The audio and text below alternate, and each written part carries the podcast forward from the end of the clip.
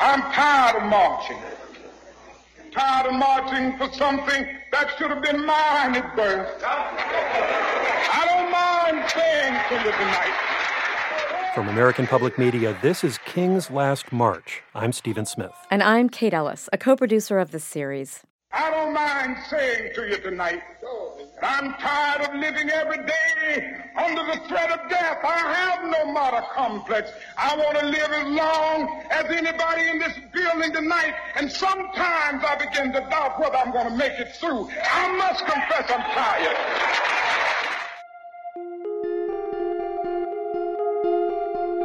Another thing that made Martin Luther King Jr. so tired in his final years was that he had been relentlessly pursued by the FBI for most of his public life.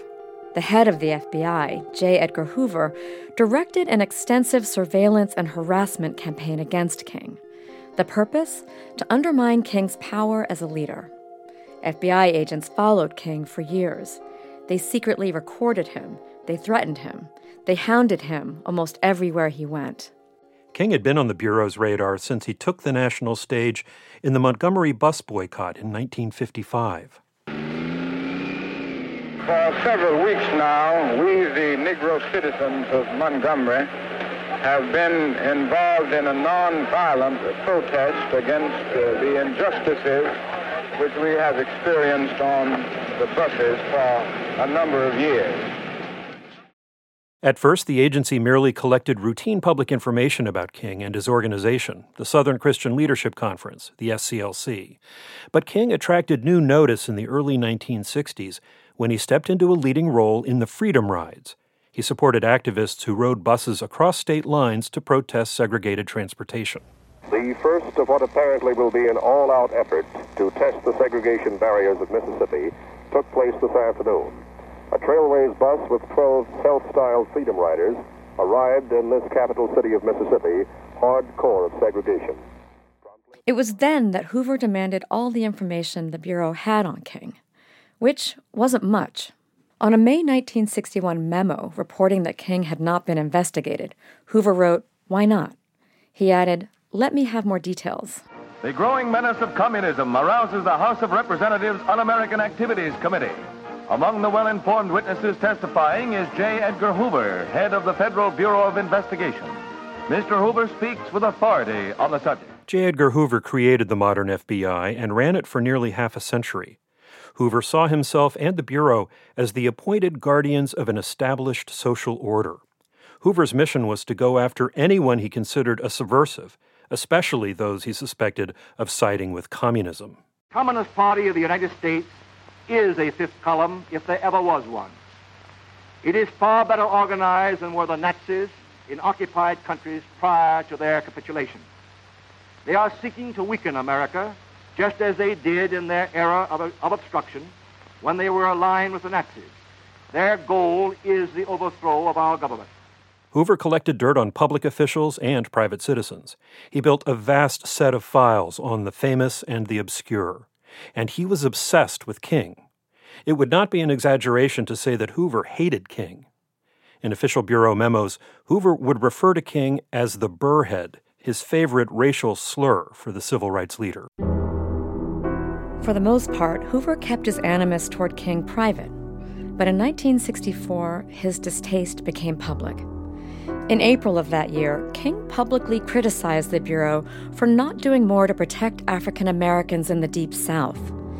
King said the FBI was, quote, completely ineffectual in resolving the continued mayhem and brutality against them. King charged that Hoover was more concerned with the alleged communist infiltration of the movement than with finding the criminals responsible for church bombings. Weeks later, at the opening of a new FBI field office in Mississippi, Hoover responded. We certainly do not and will not give protection to civil rights workers. In the first place, the FBI is not a police organization. It's purely an investigative organization, and the protection of individual citizens, either natives of the state or coming into the state, is a matter for the local authorities. The FBI will not participate in any such protection. The communists in this country had organized very in- intensely uh, a drive to infiltrate into the racial uh, discord and discontent in the country. Hoover would go a step further. In late 1964, he told reporters that King was the most notorious liar in the country. Dr. King, what is your reaction to the charges made by J. Edgar Hoover? Well, I was quite shocked and surprised to learn of this statement from Mr. Hoover questioning my integrity. And very frankly, I don't understand what motivated the statement. Hoover kept a steady stream of intelligence on King flowing to the president, first Kennedy and then Johnson. Uh, King has uh, uh, was told by uh, his principal advisor, who's a secret communist, that he has more to gain nationally by agreeing with the violence that is coming out against it, as the president is afraid at this time and is willing to make uh, make concessions uh, for it. King said that the worst has not yet happened in this country. Hoover saw the civil rights movement as one of the greatest threats to the stability of the American government since the Civil War. To him, Martin Luther King was an enemy of the state. Hoover's aim was to, quote, neutralize King as an effective Negro leader. He wanted to expose King as an immoral opportunist and a Marxist. With the approval of Attorney General Robert F. Kennedy, the FBI began bugging King's home and office in 1963. Andrew Young was in the leadership of the SCLC at the time. We know that Hoover from 1963, when Martin won the Nobel Prize, right straight on through, did everything he could to undercut, uh, subvert, and sabotage our movement. So we were operating under that kind of pressure all the time. The Bureau failed to find evidence of communist influence in the movement, so the FBI's focus shifted to King's private life. The Bureau extended its wiretapping operation on King's home, offices, and hotel rooms. Agents recorded King's most intimate moments. Historian David Garrow wrote a book about King and the FBI. What came to motivate the Bureau's animus towards King from 63 on through 66 was a, a very sort of high handed uh, or, or paternalistic moralism, ostensibly grounded in, in the FBI's uh, astonishment, thanks to all of their electronic surveillance, that King had such an active and randy private sex life. David Garrow uncovered a lot of what we know about the FBI's surveillance of King. His study of secret FBI communications shows that Hoover and others at the FBI saw King's private life in racialized terms. Official memos would often refer to King as a beast and an animal. The Bureau wasn't getting actionable intelligence about King from the wiretaps. Still, it continued the surveillance. The purpose now? To use it in a smear campaign. From 63 through 66, the FBI is, is garnering a very rich record, uh, both of, of King's private sexual relationships and of his uh, quite hilarious proclivity towards towards off-color humor. And the FBI is distributing accounts of that all around the federal government, not just to the White House, and is also distributing somewhat less detailed accounts of that to uh, American church leaders, uh, American business leaders, and in the process doing a, a great deal of serious harm to Dr. King's personal reputation, even though none of this ever publicly broke print at any point during King's lifetime. Over the years, FBI agents approached various newspaper editors. They offered to supply evidence on King's extramarital affairs. All of the papers gave the story a pass. Even the editor of the then segregationist Augusta Chronicle refused to bite. When the FBI smear campaign failed to gain traction publicly, the Bureau found other uses for the salacious intelligence it had on King. In the fall of 63, top Bureau agents were instructed to edit together selections from their secret recordings of King's sexual liaisons. An agent packaged the tape with an anonymous letter and sent it to SCLC headquarters in Atlanta. King's wife, Coretta Scott King, opened the package. Inside was a tape reel and a single spaced, typewritten letter addressed to her husband. It called King evil and a filthy, abnormal animal. The letter was signed off with a directive You are done. There is but one way out for you. You better take it. The letter was written as though it came from a supporter of the civil rights movement. It called King a great liability to all of us Negroes. But King and his staff weren't fooled, nor was his wife. They rightly assumed that the tape and the letter came from the FBI, and they took it to mean he should commit suicide. King was distraught. He told a friend, They are out to break me. They're out to get me, harass me, and break my spirit. King wasn't wrong. The FBI was constantly finding new ways to hound him. At one point, agents in Atlanta, aware that King was resting at a private location, triggered a false alarm that sent fire trucks screaming to that address in order to prevent him from sleeping.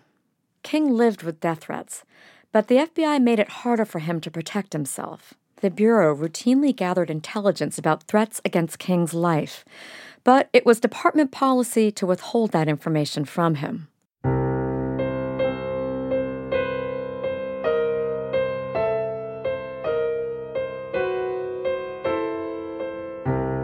In spring of 1968, Hoover demanded an updated analysis of the threat King presented.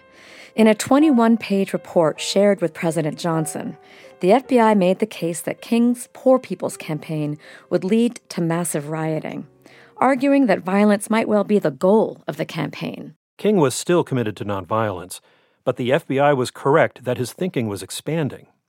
In the last year of his life, King concluded that nothing short of radical moral surgery was required to heal the country. King also encouraged fellow black Americans to, as he put it, sign their own Emancipation Proclamation. Don't let anybody take your manhood. Be proud of our heritage. As somebody said earlier tonight, we don't have anything to be ashamed of. Somebody told a lie one day. They couched it in language. They made everything black, ugly, and evil. Look in your dictionary and see the synonyms of the word black. There's always something degrading and low and sinister. Look at the word white. It's always something pure, high, and clean.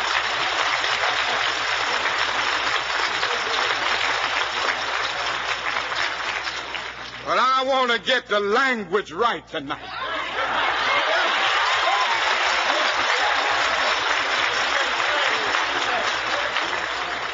I want to get the language so right that everybody here will cry out, Yes, I'm black. I'm proud of it. I'm black and beautiful.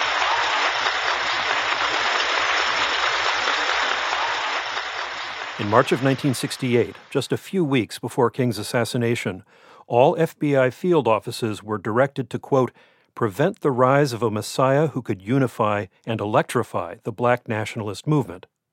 The memo said King was a contender for this position.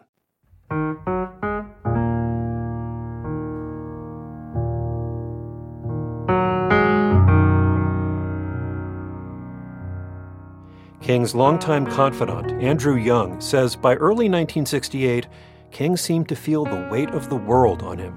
I think he always felt his own death was imminent and that he didn't have a lot of time.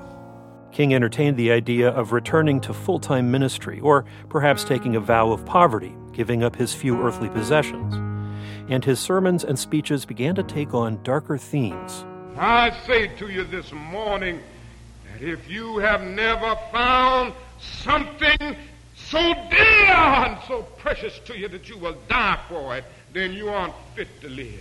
Make it Make it You may be 38 years old as I happen to be. And one day some great opportunity stands before you and calls upon you to stand up for some great principle, some great issue some great cause. And you refuse to do it because you are afraid. You refuse to do it because you want to live longer. You're afraid that you will lose your job, or you're afraid that you will be criticized, or that you will lose your popularity. Are you afraid that somebody will stab you, or shoot at you, or bomb your house? And so you refuse to take the stand. Well, you may go on and live until you are 90, but you are just as dead at 38 as you would be at 90.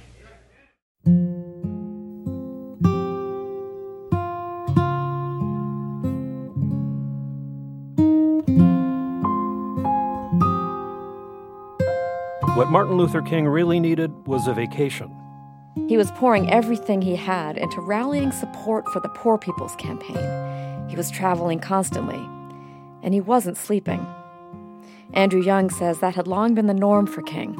Reverend Abernathy used to say that Lyndon Johnson may have a war on poverty, but Martin had a war on sleep. He'd want to stay up all night reading, and then he'd wake up five or six o'clock in the morning you know, he never wanted to be alone. He always had something to talk about. He was a very high maintenance person when you stayed with him all the time. In the last year of his life, there was certainly a lot to keep King up at night, and he grew even more driven. There was a kind of urgency that I had not seen before. Longtime activist Bernard Lafayette was part of King's inner circle. It was untiring in the sense that Martin Luther King felt he had to be disciplined. He had to be clear about what he was doing and more focused. And there was a rush, and his pace was faster. It was like he was aware that he was running out of time. But King did need time off. His friends and colleagues said so. His wife Coretta said so, and so did his doctor. After many appeals, King finally relented. In the first week of March, he went to Acapulco his best friend and constant companion, Ralph Abernathy, went with him. They shared a suite at the El Presidente Hotel. It had a balcony overlooking the beach. Abernathy was hoping that the sun and surf would revive King. But King was preoccupied. He spent most of the vacation trying to pass along all the information about the SCLC that he thought Abernathy would need to run the organization without him. King had recently changed the group's bylaws to make Abernathy his official successor. While they were in Mexico, King kept coming back to what he wanted Abernathy to do after he was gone. King was there to rest, but he couldn't. Around three o'clock in the morning one night, Abernathy woke to find that King wasn't in the twin bed next to his. He thought to call hotel security, but he found King out on the balcony in his pajamas, looking at the ocean. Ten years later, Abernathy would recount in congressional testimony what happened next. King leaned over the balcony and pointed to a rock out on the beach and asked Abernathy, How long do you think it's been there? Centuries, Abernathy responded. I guess God put it there. What am I thinking about looking at that rock? King asked his friend. I really don't know. Tell me, he said. And then King began to sing.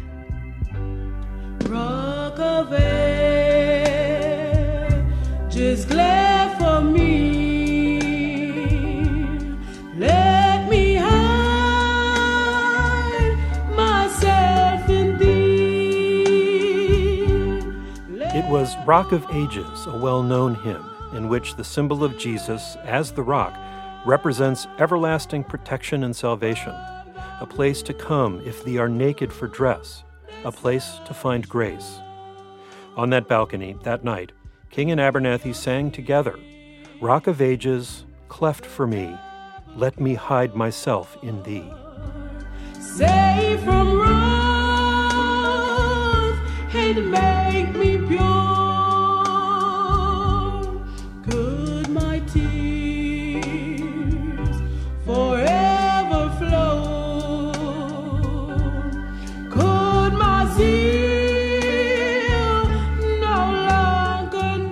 Next time, King's last march.